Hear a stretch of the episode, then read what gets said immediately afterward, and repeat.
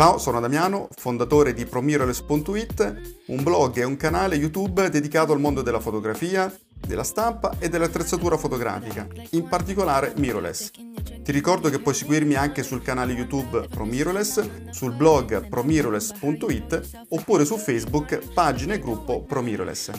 Adesso ti lascio all'episodio di oggi, ti auguro buon divertimento e spero di vederti presto anche sugli altri social. Cari amici, ben arrivati in questo nuovo video che chiude un pochino l'anno, come tanti altri. Anche noi vogliamo tirare un pochino le somme per ciò che i vari produttori hanno fatto nel 2020. Con me, lo vedete, c'è Roberto e Simone, che saluto. Ciao ragazzi. Ciao ragazzi. Ciao. Buongiorno. Ok, allora cercheremo di analizzare, insomma, marchio per marchio cosa ha fatto, cosa hanno proposto e magari qualche diciamo wish list, qualche desiderio che vorremmo vedere nel 2021. Allora, prima di entrare in argomento, vi ricordo alcune informazioni, a parte quella di iscrivervi al canale se ancora non l'avete fatto, che potete trovare questo video anche in versione audio tramite podcast. E poi vorremmo in qualche modo ringraziare tutti quanti voi. Perché vorremmo ringraziarvi? Perché il canale di ProMirrorless è cresciuto in maniera importante anche quest'anno. 2020 è stato un anno difficile per tutti, per qualcuno è stato un anno terribile e quindi, consapevoli di questo, come avete visto, chi ci ha seguito da un po' di tempo, abbiamo preferito non parlare praticamente mai della situazione, insomma, pandemia, Covid, i vari problemi anche economici legati, insomma, ad essa, perché abbiamo ritenuto che fosse importante, dopo tutti i pensieri che ognuno di noi ha nel momento in cui si trova a vivere la vita quotidiana, fosse importante anche dedicare, fossero 10 minuti, 20 minuti di tempo al giorno alla propria passione, per staccare un po' la testa e, ripeto, ricaricare un pochino le batterie.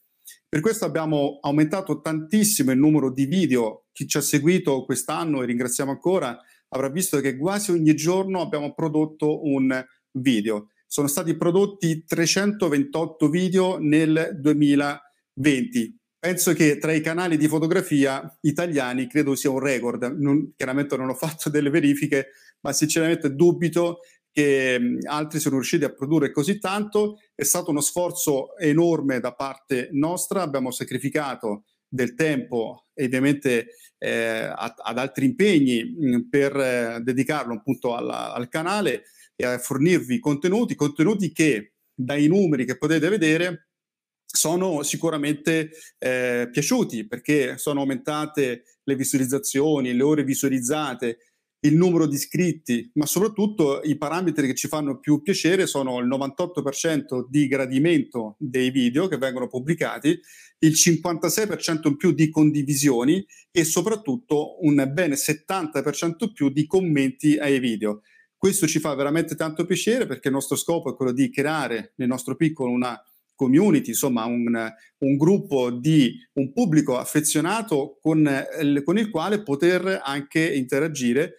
Nel 2020 purtroppo non abbiamo potuto mettere in pratica l'idea che avevamo, sia per quanto riguarda i corsi legati al video che per quanto riguarda i corsi offline, quindi reali, legati alla fotografia. Avevamo in mente ad esempio il photo experience, ma non è stato possibile farlo. Insomma, speriamo, a Dio piacendo, incrociando le dita, che nel 2021 riusciremo a vederci realmente anche con qualcuno di voi. Però insomma ci tenevamo a chiudere, insomma a iniziare questo video ringraziandovi per averci, insomma, dato supporto, soprattutto ringraziando tutti coloro che si sono iscritti al canale e si sono iscritti ai corsi, sia lato foto sia lato video. Insomma, ci supportate e grazie a voi che il canale va avanti. Allora, analizzeremo marchio per marchio cosa è stato prodotto a livello principale. Non andiamo a vedere, non so, la compatta o la fotocamera di ipernicchia o particolare. Insomma, diciamo i prodotti principali più importanti a livello di mercato di ogni marchio,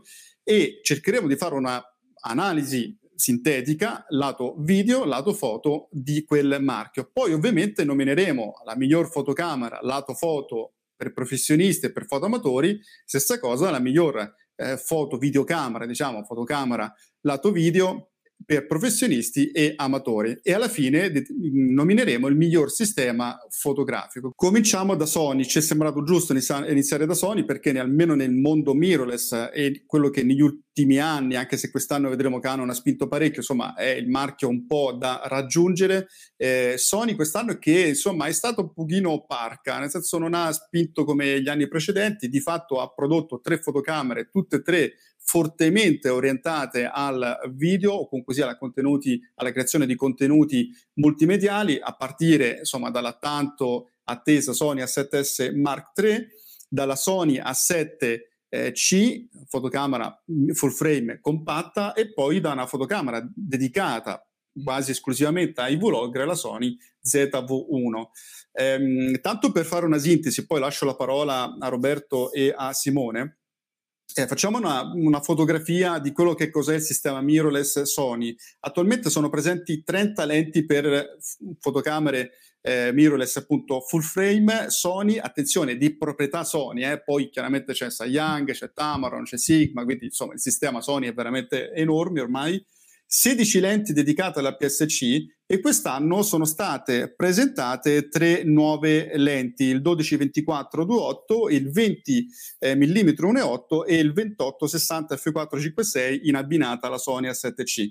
Allora Roberto, ci dici qualcosa insomma di Sony, in particolar modo della Sony A7C, che è il prodotto un pochino più adatto alla fotografia? Della Sony A7C, come chi ci segue sui nostri canali, abbiamo già parlato un po' di tempo fa, confrontandola con altre macchine. Comunque la Sony A7C è l'ennesima scommessa di Sony nell'ambito full frame. Si è detto, voglio fare il full frame più piccola in assoluto, e tranne la Sigma FP, che è una macchina particolare, modulare, in effetti ci è riuscita. Quindi ha messo tutto l'hardware e anche il software, anche se devo dire potenziato ancora di più, della 7.3, che è la classica macchina con la simil torretta, tanto per capirci, in una macchina estremamente compatta, diciamo andando incontro a qualche rinuncia a livello fisico, quindi un mirino un po' più piccolo, meno risoluto, qualche comando diretto in meno, di cui abbiamo già parlato, appunto criticato sotto questi aspetti da parte nostra di ProMirrorless,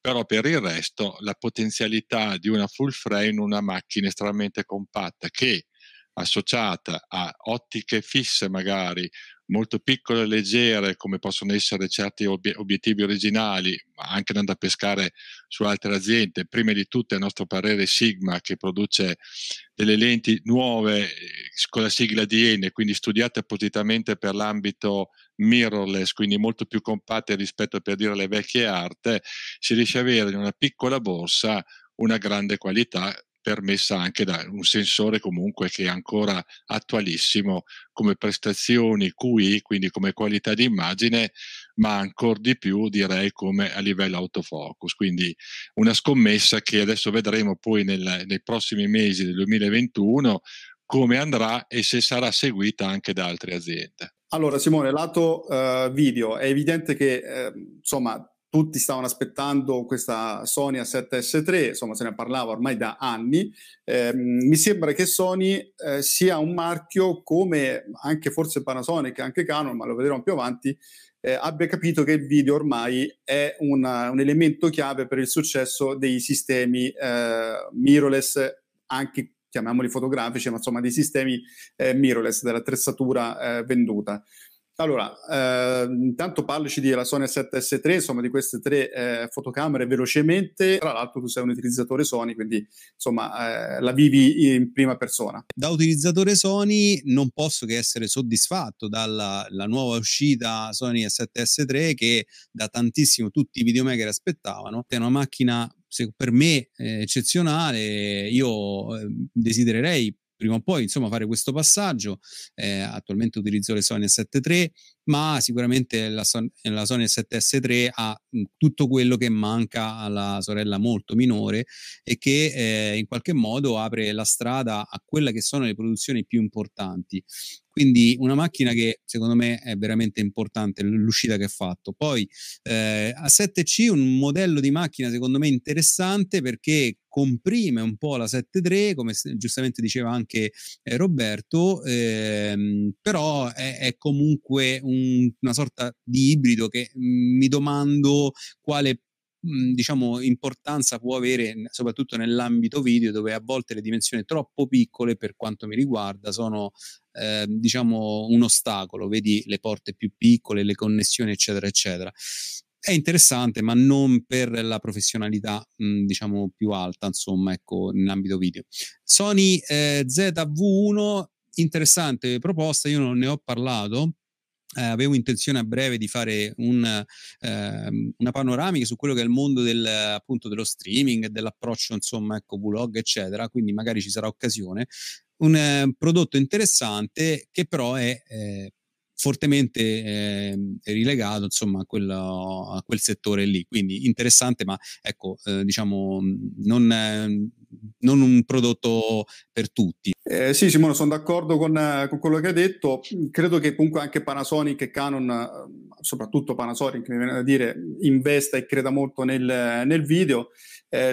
Io devo dire che il prodotto, lo ZV1, è stato criticato da alcune persone. In realtà credo che sia un prodotto interessante, ripeto, per il vlogger che non è un videomaker, non è un fotografo, perché poi a volte noi ci lasciamo condizionare dalle nostre esigenze, che sono spesso evolute per tipologia di settore. Ma se pensiamo, non so, a uno che fa ricette da cucina, oppure che va in un ristorante eccetera, ecco, quella praticità, quella versatilità, quella semplicità secondo me sono molto molto importanti, e credo che Sony abbia fatto bene a creare un prodotto del genere. Arriviamo adesso a parlare del grande exploit nel mondo mirrorless di Canon. Canon fino all'anno scorso, insomma, onestamente aveva un po' zoppicato, aveva deluso francamente tanti potenziali clienti o clienti stessi, perché insomma la serie R, RP, insomma non erano prodotti in grado di insidiare veramente Sony.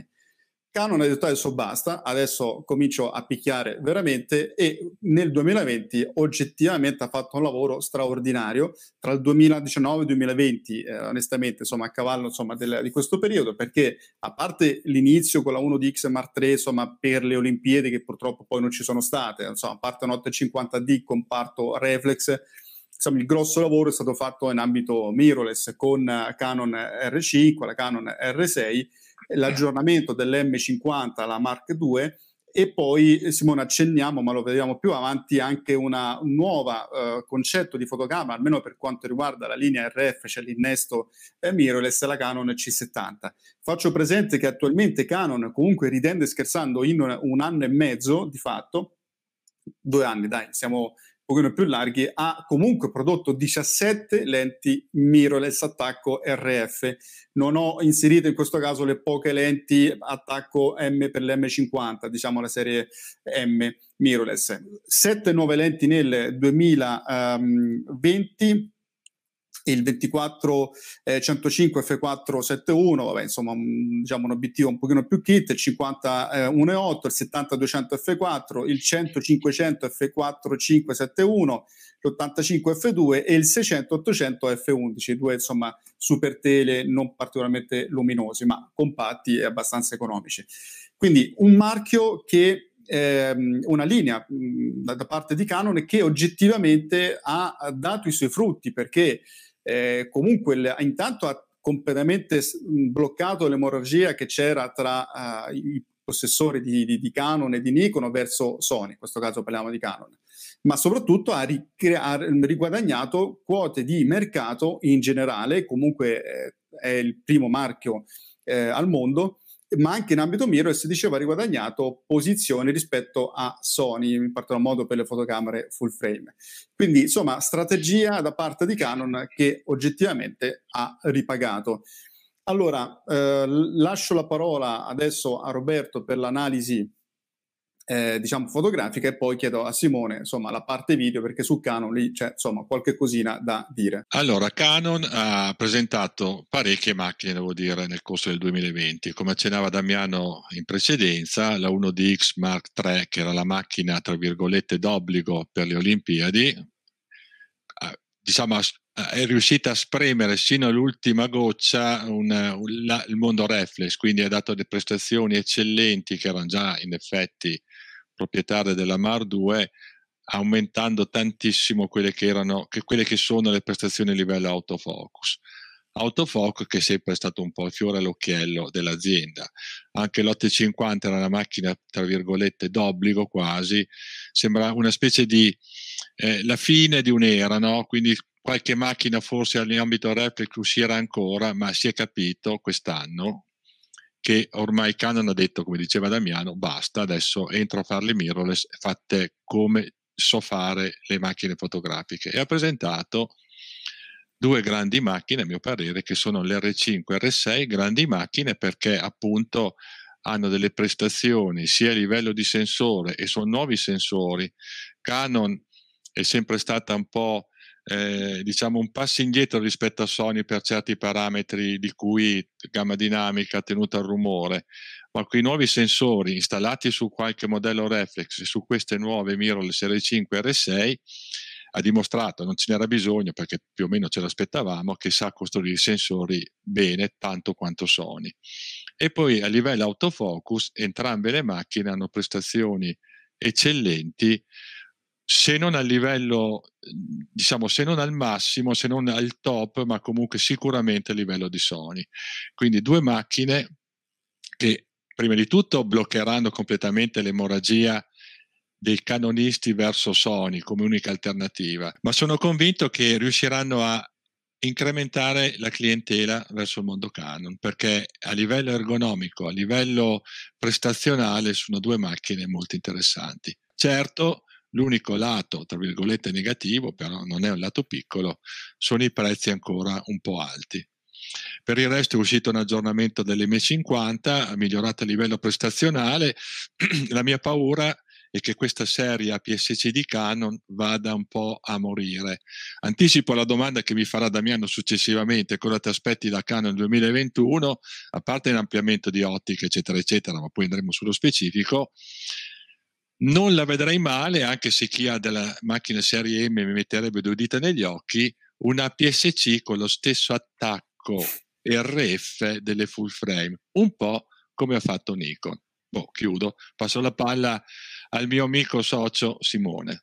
Faccio i complimenti a Roberto che ha fatto un'ottima recensione, cioè un ottimo spunto su Canon che secondo me vede un anno assolutamente interessantissimo, lo si vede già dalle slide, insomma, quanti modelli ha presentato, e con forti diciamo implementazioni, soprattutto per quanto mi riguarda nella seconda parte della slide, quindi diciamo dal centro R5, R6 e C70 per quanto riguarda il comparto video, che è stato veramente vociferato in maniera importante, è stato forse lo scoop dell'anno, no? Per quanto mi riferisco chiaramente a quello che è successo dietro alle innumerevoli anche nostre recensioni e punti di vista su R5 in particolare. Sappiamo tutti che è stata una macchina molto chiacchierata, perché? Perché è una macchina dalle incredibili, fantasmagoriche potenzialità castrate da il limite legato al surriscaldamento. Parlo chiaramente, mi sto riferendo al comparto video. Per quanto mi riguarda, quindi Canon ha promosso a pieni voti da un punto di vista di impegno che ha messo in questo anno. Ammiro e mi piacerebbe tantissimo più presto, insomma, provare personalmente la C70, che reputo veramente una camera ad oggi perfetta da ogni punto di vista, perché matura la compattezza, matura una risoluzione e delle caratteristiche tecniche incredibili. Per quanto riguarda R5 e R6 invece sono macchine, purtroppo, che ne ho parlato nelle recensioni, fondamentalmente castrano diciamo le loro potenzialità. In primo luogo per quanto riguarda la durata della registrazione, che purtroppo sappiamo tutti sembra, a causa della temperatura, insomma, molto limitata, e l'8K, che formato RAW interessantissimo, quindi macchine che girano in RAW, però fondamentalmente hanno il limite della grandezza. 8K oggi non sono compatibili con quelle che sono le risorse di tutti i computer che noi tutti comuni mortali abbiamo, forse magari in ambito cinematografico, però mi domando che abbinamento c'è tra un R5 e poi il mondo del cinema, quello di alto livello. Questo è un po' il mio punto di vista. Chiudendo, grande applauso a quello che ha fatto Canon, perché in poco tempo di fatto è diventata competitiva nei confronti di Sony. Allora arriviamo a Nikon, il terzo incomodo, che oggettivamente insomma si è fatto un po', diciamo, soffiare il secondo posto, primo, secondo posto, secondo dei casi da Sony, che è diventata grande, lo sapete tutti. Nikon che vive un periodo un po' di difficoltà, non solo lei a dire la verità, a causa Covid, a causa crisi del mercato fotografico, ma che comunque grande, ha fatto un grande lavoro nel 2020 sia per quanto riguarda la produzione di lenti sia per quanto riguarda i corpi macchina, perché è stata prodotta la Nikon D6, la super ammiraglia, purtroppo è stata anche lei insomma castrata tra virgolette come vendite per il discorso del Covid e quindi delle Olimpiadi che non sono state fatte in Giappone. Nikon D780, una reflex interessante che insomma ha cercato di rendere, come dire, il mondo mirrorless, il mondo reflex più vicini. Poi tre fotocamere di sicuro interesse commerciale, la Nikon Z5, la Nikon Z6 II, Nikon Z7 II. Quindi diciamo che Nikon ha, a mio giudizio, e con questo passo la parola a Roberto, diciamo aggiustato un pochino il tiro con qualche scivolone fatto con le versioni precedenti, pur rimanendo la Z6 e la Z7 prima serie, comunque due ottime fotocamere. Roberto, ti passo la parola. Allora, a livello fotografico Nikon, nonostante il periodo critico, si vocifera, come diceva Damiano, un periodo critico a livello economico e un periodo critico a livello mondiale causa questa brutta esperienza del Covid, ha comunque, devo dire, presentato tante cose, a parte la ammiraglia reflex e poi una 780 che doveva essere la macchina che va a rinverdire un po' i fasti delle macchine media reflex di Nikon. Ha presentato due aggiornamenti importanti, perché comunque la Z6 e la Z7 sono macchine sicuramente indovinate, però fallavano sotto certi aspetti che noi abbiamo evidenziato durante la presentazione. Il primo riguarda la doppia scheda, che comunque molta gente dice non mi serve, ma in effetti, specialmente a livello professionale, avere due slot di memoria rendono un po' più tranquillo l'attività lavorativa. E poi comunque ha potenziato le macchine a livello fotografico dotandole di un processore più potente. Come tutti sapete, per far girare bene il software ci vogliono i processori potenti, quindi più c'è birra e più la macchina è veloce in tutti gli ambiti, quindi riesce a essere più veloce nell'autofocus. Difatti si dice che, prima o poi le proveremo anche noi, le seconde versioni sono migliori come autofocus del già buon autofocus delle Z6, Z7 le chiamo lisce. Quindi c'è stato un upgrade, diciamo, ha irrobustito la macchina a livello prestazionale e quindi l'ha resa ancora più competitive sul mercato rispetto alle rivali Sony e Canon. Devo dire che ha anche presentato parecchie ottiche e quindi questo è sicuramente un grande vantaggio, perché come diciamo sempre io e Damiano, quando sposi una macchina non sposi solo la macchina, ma devi sposare tutto il sistema. Quindi diciamo che come possibilità di scelta Nikon è un buon punto. Mancano sicuramente i lunghi fuochi, ma abbiamo visto la roadmap 2021, sono previsti anche questi obiettivi particolari adatti allo sport e alla caccia fotografica. Allora Simone, in ambito video Nikon sinceramente è quella che tra i grandissimi marchi è quella che ha fatto un pochino più fatica, anche secondo me, a coglierne l'importanza.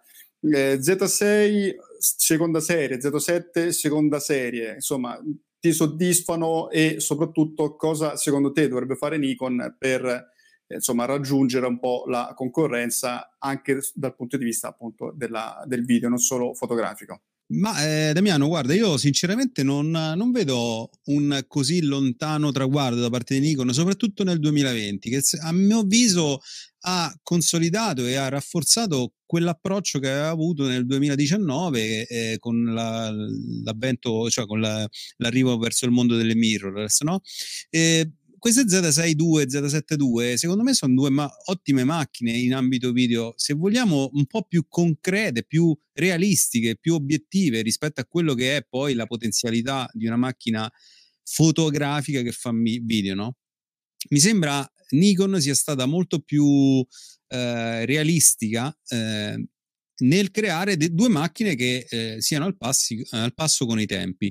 Non a caso la Z7, ma anche se vogliamo la Z6 II, ci porterà a casa un 4K Ultra HD, anche se con un fattore di crop fondamentalmente un 60 frame per secondo, quindi abbastanza allineata con quello che è attualmente il mercato su quella fascia di prezzo. Certo è che per convincere i videomaker o comunque chi fa video, prevalentemente fa video, ad avvicinarsi al mondo Nikon ce ne vorrà, perché è chiaro che un brand deve dimostrare di credere in quel settore, di fare modelli e macchine, e in virtù di questo che cosa vorrei da una prossima Nikon? Beh, sicuramente, visto che ha implementato, così come un po' la moda del momento, quella di implementare la registrazione RAW esterna, quindi sull'Atomos, così come stanno facendo altri marchi di cui parleremo fra poco, ecco, secondo me sarebbe bello avere una registrazione RAW interna. Devo dire che Nikon ha fatto bene anche per quanto riguarda le ottiche nel 2020, ve le cito: 14-24-28, il 21-8, 24-50 f4.6.3, insomma l'ottica in kit venduta con la Z5, il 51-2, il 24-200 f4.6.3 e il 70-200 2.8. Insomma, ci si aspettano altri super tele nel 2021, il 70-200 F4, diciamo, insomma, comunque Nikon ha, a mio avviso, fatto bene, sta lavorando bene, e se avrà tempo, quindi risorse poi economiche di fatto, sono convinto che riuscirà, insomma, a tornare ad essere competitiva al 100%. Allora, arriviamo a Panasonic, è un marchio che, onestamente, questa è la mia opinione, poi voglio sentire Roberto e sentire, insomma, Simone. Per me è un po' deludente il 2020 di Panasonic.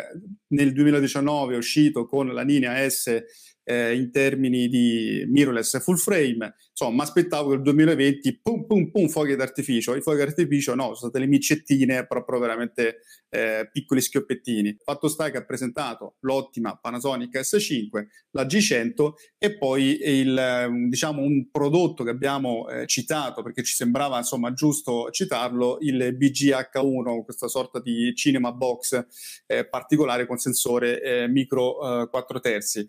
E devo dire che Panasonic ha un parco ottiche per micro 4 terzi pazzesco, 32 lenti dedicate, più quelle tutte Olympus, quindi insomma veramente tante, 8 lenti per il mondo mirrorless full frame e 4 nuove lenti presentate nel 2020 con il 16-35 f4, il 20-60-35-56 che è una figata assoluta di lente come escursione focale, 70-200 2.8 e l'85 1.8, quindi ha aperto questa nuova linea, insomma ha dichiarato che a brevissimo nel 2021 usciranno diverse ottiche più compatte e leggere.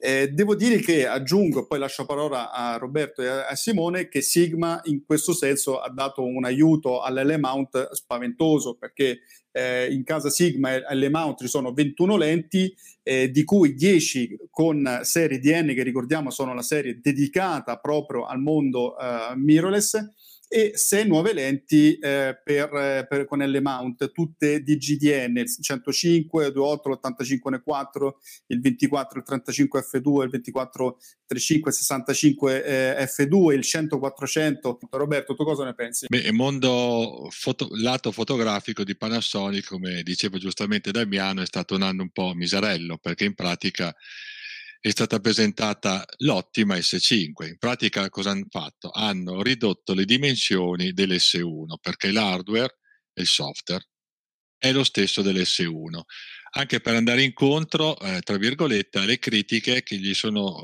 giunte da utilizzatori normali, non a livello professionale, perché il professionista la macchina voluminosa non dà fastidio, anzi dà un'ergonomia e una moralità che è piacevole, lavori bene, sai dove mettere le dita.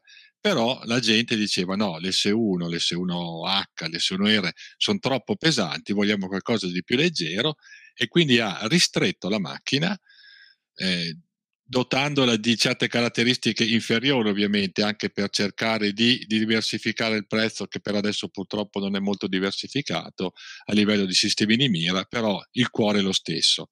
Anzi, oltre a essere lo stesso, e qui preparo già il panino per Simone, ha dotato l'S5 di prestazioni video che la fanno molto avvicinare a livello di prestazioni e di dotazioni all'S1H, quindi un buon ibrido. Spero che quest'altro anno Panasonic dia un'ulteriore spinta a livello prestazionale delle sue macchine, che comunque devo dire che vanno molto bene, ma che ampli a livello almeno di ottiche originali il parco ottiche dedicato alle proprie mirrorless. Sigma d'altronde sta facendo tantissimo per questo accordo e le mount che ha fatto con Panasonic e Leica, quindi io penso che il futuro di Panasonic non sia negativo. Certo, le difficoltà ci saranno perché va contro dei colossi, però ha tutta la tecnologia, tutta la potenza per poterli affrontare. Panasonic mio vecchio grande amore, quindi ci tengo, insomma, e soprattutto una casa molto attenta al mondo del video.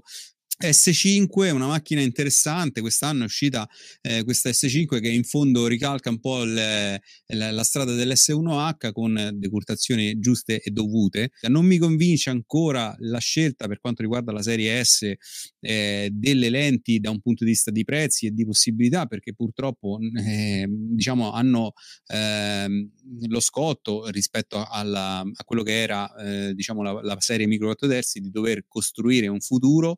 E quindi questo è forse uno dei pochissimi motivi che non mi fanno guardare con benevolenza, insomma, questo marchio, che però, ripeto, è un grande marchio e che ritengo, soprattutto per quanto riguarda la serie S, interessantissima.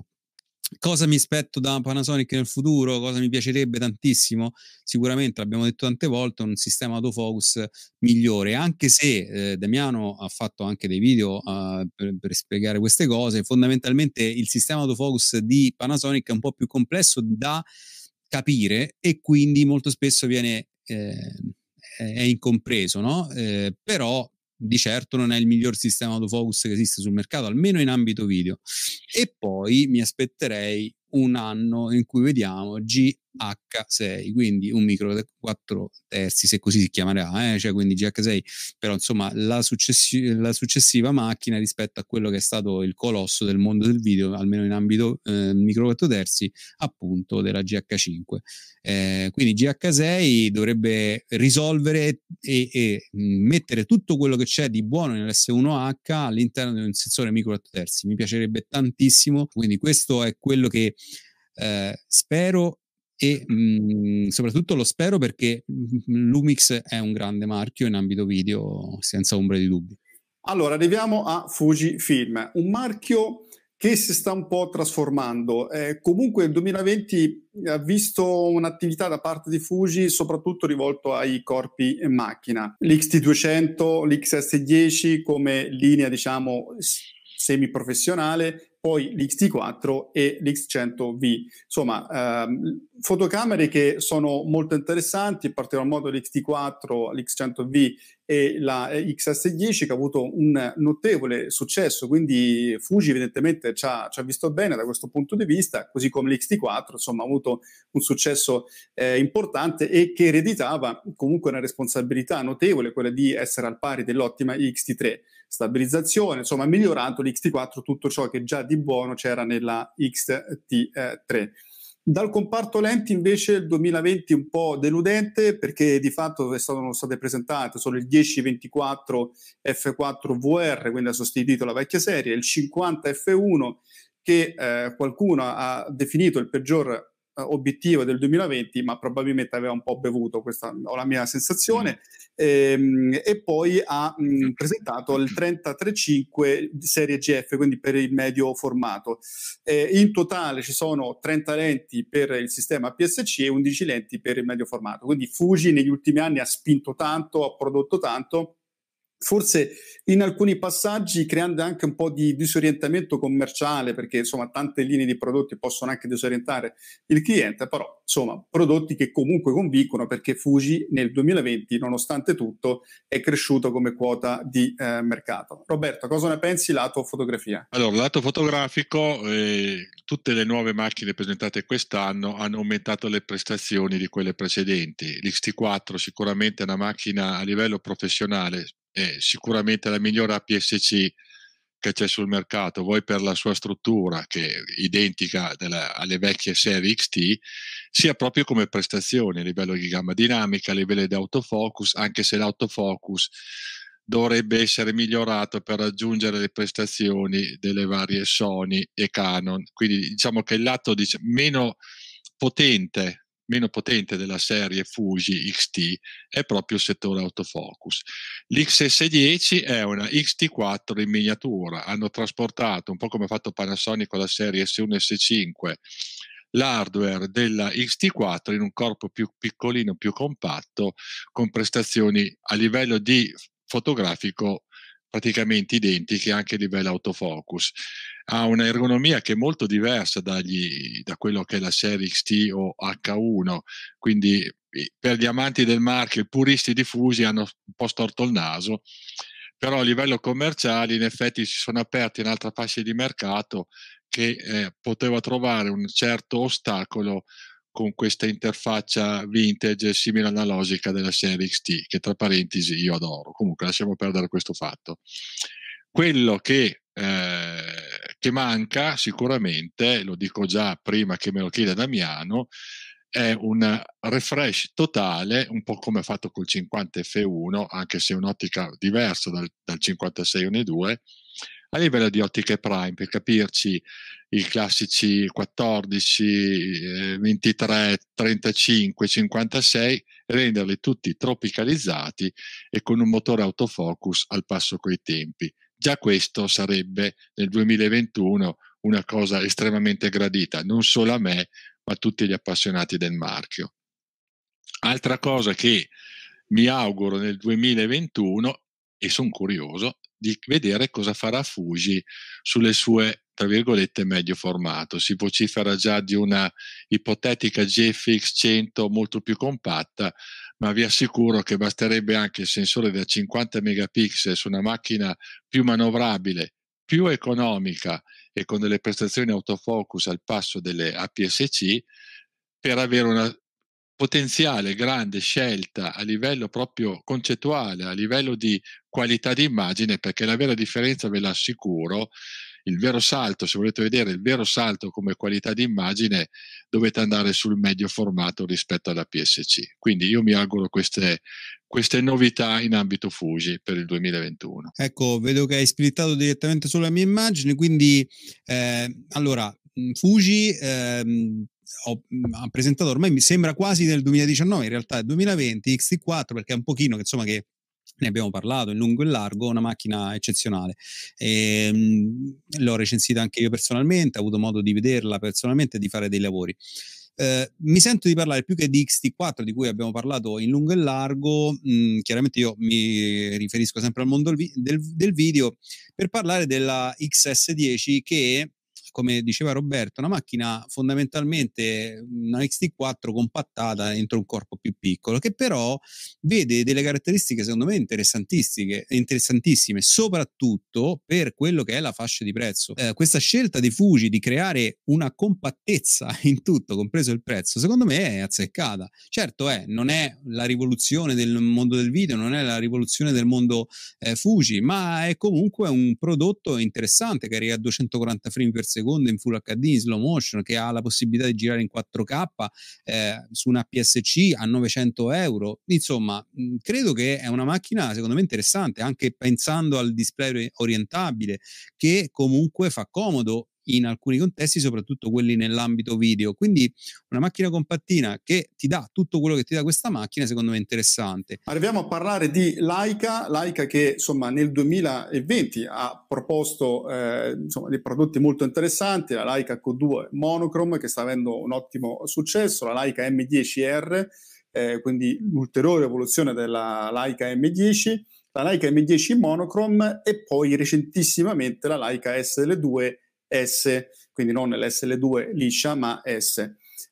Allora, velocemente, insomma, anche perché sono anch'io un utilizzatore di Leica M, diciamo che Leica ha ulteriormente rafforzato la sua posizione di brand esclusivo, insomma, votato a professionisti o fotoamatori oggettivamente benestanti. E questa è una strategia dal punto di vista di mercato, è intelligente, può far storcere il naso a qualcuno, però oggettivamente è intelligente perché risente molto meno della crisi legata alla situazione ad esempio del Covid, insomma dei problemi economici adesso legata. Quindi secondo me è una strategia buona, i prodotti sono ottimi. Probabilmente, voglio sentire Simone, la tua video forse dovrebbe lavorare di più, l'SL2S va in quella direzione, ma insomma potrebbe fare di più. Leica sicuramente sa fare le macchine fotografiche, le ha fatte da sempre, è invitato dai 35 mm, le ottiche sono eccellenti, però proprio sul reparto ottiche è vero che chi compra Leica di solito è disposto a spendere di più perché se lo può permettere, però spero in un ampliamento ulteriore di ottiche per quello che riguarda l'L-mount, ma specialmente per la serie SL, perché la nuova SL in effetti, mi sono accorto per la prima volta, è calata leggermente di prezzo, quindi è una macchina un po' più raggiungibile a livello economico e quindi magari riuscirà a intaccare, a vendere un po' di più, cosa che comunque lei vende sempre, però non è il suo scopo vendere milioni di pezzi, ma riesce a allargare un po' di più la possibile fascia d'utenza, perché l'SL2S è una macchina dalle ottime prestazioni. Per quanto mi riguarda, come giustamente ha detto Damiano, bene che Leica comunque cominci a vedere anche il mondo del video in maniera un po' più sostanziosa con questa nuova S. Sinceramente credo, come un po' già detto per Nikon, che un marchio prima di poi diventare appetibile anche in questo mondo debba necessariamente convincere, quindi una macchina che ha buoni requisiti ma che si presenta come moda, diciamo, e spesso fa questo marchio, diciamo, a prezzi sicuramente eccessivi per quanto riguarda soprattutto il mondo del video, che c'è da domandarsi, la scelgo per fare solo video? Sicuramente non andrei su questo marchio, non per altro, non per le caratteristiche quanto per appunto la propensione che ha avuto il marchio stesso verso il mondo del video e ad oggi insomma le potenzialità che offre. Quindi non mi sento di parlare e dire chissà quanto, perché fondamentalmente, ripeto, è un primo approccio anche se decoroso, ma dà il prezzo molto importante e che su quella fascia lì ci si può veramente avvalere di tante alternative molto più appetibili in ambito video. Non ho, tra le altre cose, avuto modo di provarla personalmente, quindi perché dovrei dire diversamente. Allora chiudiamo con Olympus e poi nominiamo insomma le fotocamere migliori foto e video. Allora ci sembrava giusto chiudere con Olympus, un marchio a cui, ve lo dico con molta franchezza, ma sono convinto che anche Roberto e Simone sono d'accordo, dobbiamo dire grazie, perché nel 2020 si chiude la gloriosa oggettivamente storia di Olympus, un marchio che ha tanta storia ma soprattutto ha dato tanto a tutto il mondo fotografico. Tutti gli altri sistemi hanno, chi più chi meno, attinto a piene mani alle innovazioni da parte di Olympus, a partire insomma dalla pulizia del sensore, insomma a tante altre tecnologie che Olympus ha saputo proporre. Quindi 2020 si chiude l'era Olympus, l'era nuova gestione. Molte persone sono preoccupate, io ribadisco, abbiamo chiesto anche conferma direttamente a Polifoto, gli importatori italiani, non c'è problema di assistenza sui nuovi prodotti, soprattutto sulla linea, diciamo, acquistata col marchio Olympus, che verrà continuata, che verrà fornita tranquillamente. Quindi state tranquilli, anzi cerchiamo di essere furbi e di approfittare delle tante promo che ci sono, insomma, sia per il periodo natalizio sia per il classico processo di cessazione, insomma di passaggio d'azienda. Detto questo, nel 2020 Olympus ha chiuso, a mio parere, in bellezza con una fotocamera che sintetizza un po' la grande tecnologia del marchio, l'M1 Mark III, un prodotto interessante a mio giudizio sia soprattutto lato fotografico ma anche lato video. grazie all'ultimo aggiornamento, ma poi insomma Simone ci dirà. E poi l'M10 Mark IV, insomma l'ultima versione, una fotocamera diciamo entry level per chi ama viaggiare, la famiglia eccetera, un prodotto anch'esso sicuramente interessante che abbiamo recensito entrambe. Roberto, ti lascio la parola lato foto. Allora, le due macchine, la M1 Mark III e la M10 Mark IV, sono le degne successori della OM1 Mark II e dell'OM10 Mark III. Perché? Allora, l'OM1 Mark III è una macchina veramente eccellente, le abbiamo testate entrambe, ha prestazioni assolute eccellenti in tutti gli ambiti, come qualità d'immagine, come autofocus estremamente prestazionale, come raffica, come autonomia. È veramente il massimo che in questo momento si possa pretendere nel mondo del micro 4/3. Certo, ha delle prerogative tale per cui non può raggiungere la stessa qualità di immagine di una full frame, ma usata per quello che è stata costruita, per quello che è stata pensata, ha veramente di tutto. L'abbiamo spesso detto, una sorta di coltellino svizzero, ci puoi fare di tutto, praticamente sempre ai massimi livelli. Lo M10 Mark IV ha aggiunto qualche cosa a livello prestazionale, prima di tutto il sensore, l'ultimo sensore disponibile da 20 megapixel alla serie Mark III, anche questo comunque non ha fatto altro che implementare le prestazioni generali della macchina, quindi comunque un plauso Olympus per aver proseguito nel miglioramento delle sue macchine.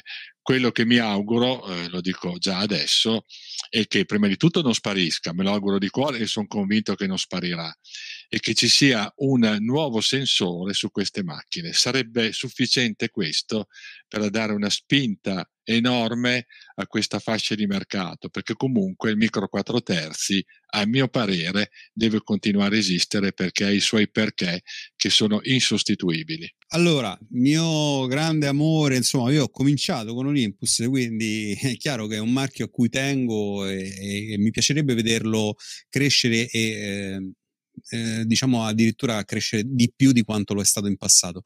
E tra le altre cose, a proposito di crescita, il nuovo marchio fa presente e ha dichiarato appunto che vuole puntare tantissimo sul comparto video, quindi questo ci fa molto piacere e spero di vedere grandi novità.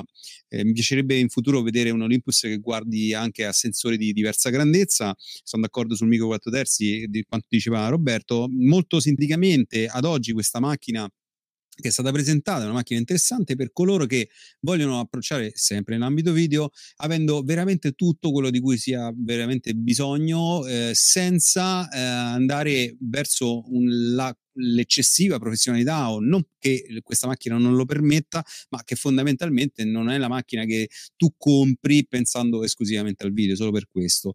Una macchina che comunque merita sempre applauso per quanto riguarda lo stabilizzatore, perché è forse la casa migliore e il sistema migliore brevettato che ad oggi si conosce, seppur sono sempre stato sostenitore del fatto che lo stabilizzatore possa essere un aiuto esclusivamente nel momento in cui si tiene la macchina in mano da fermo e non per camminare e cose varie, per cui servono altri accessori.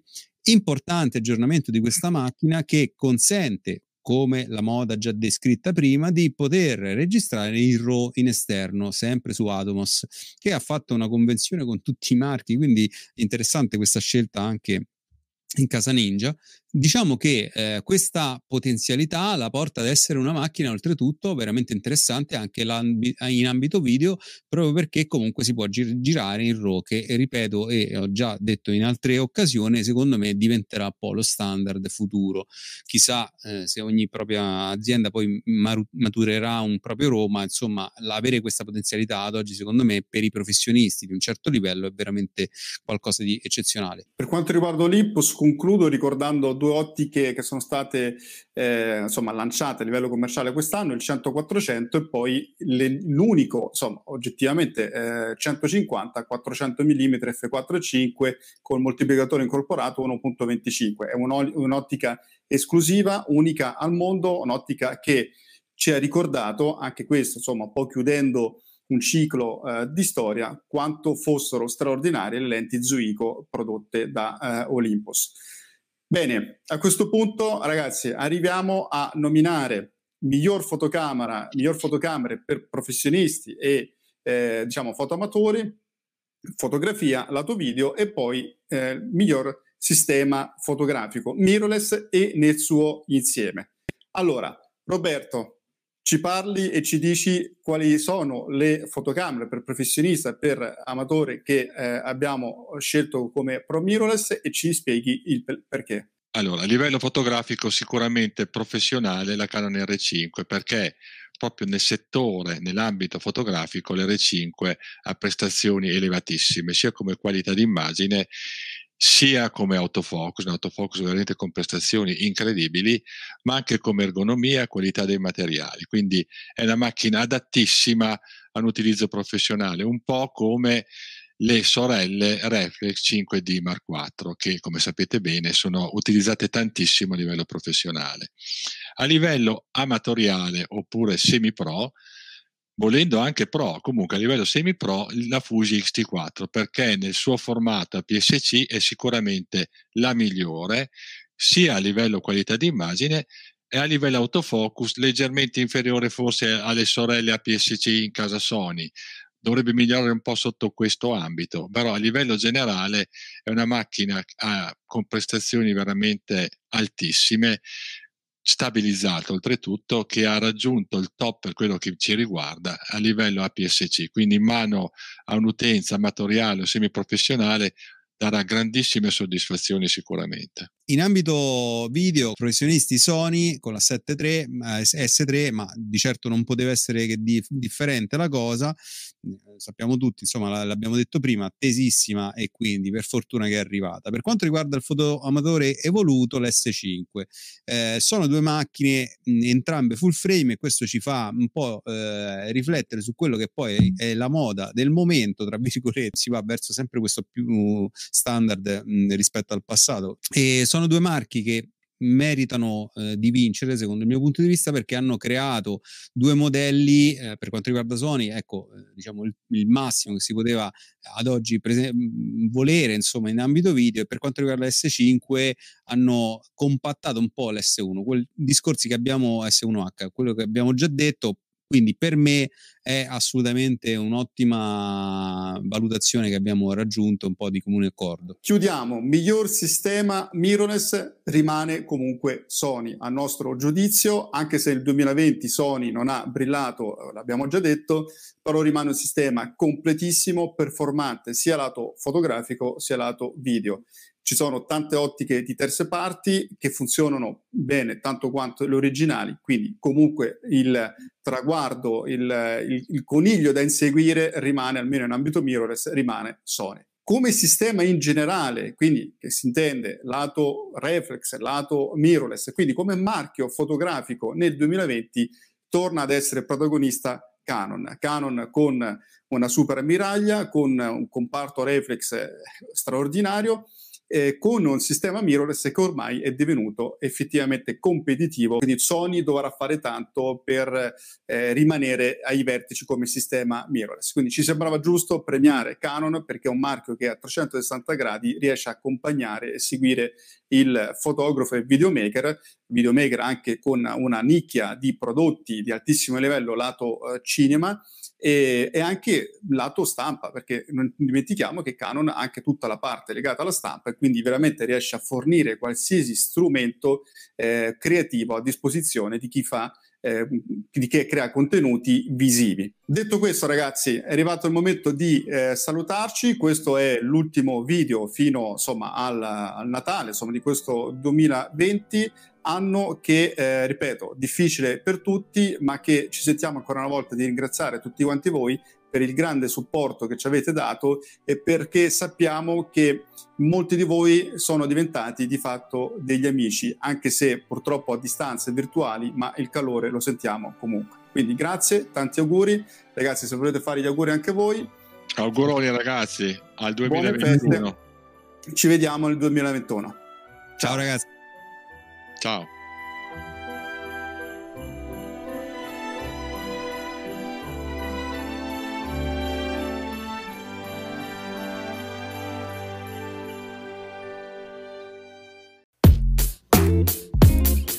Mi auguro che questo episodio ti sia piaciuto.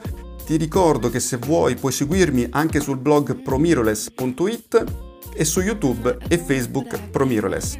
Ti ricordo anche il mio corso online dallo scatto alla stampa fine art che puoi scoprire visitando il blog promirrorless.it alla pagina corsi. Ti ringrazio, ti auguro buona giornata e ci sentiamo al prossimo episodio. Ciao!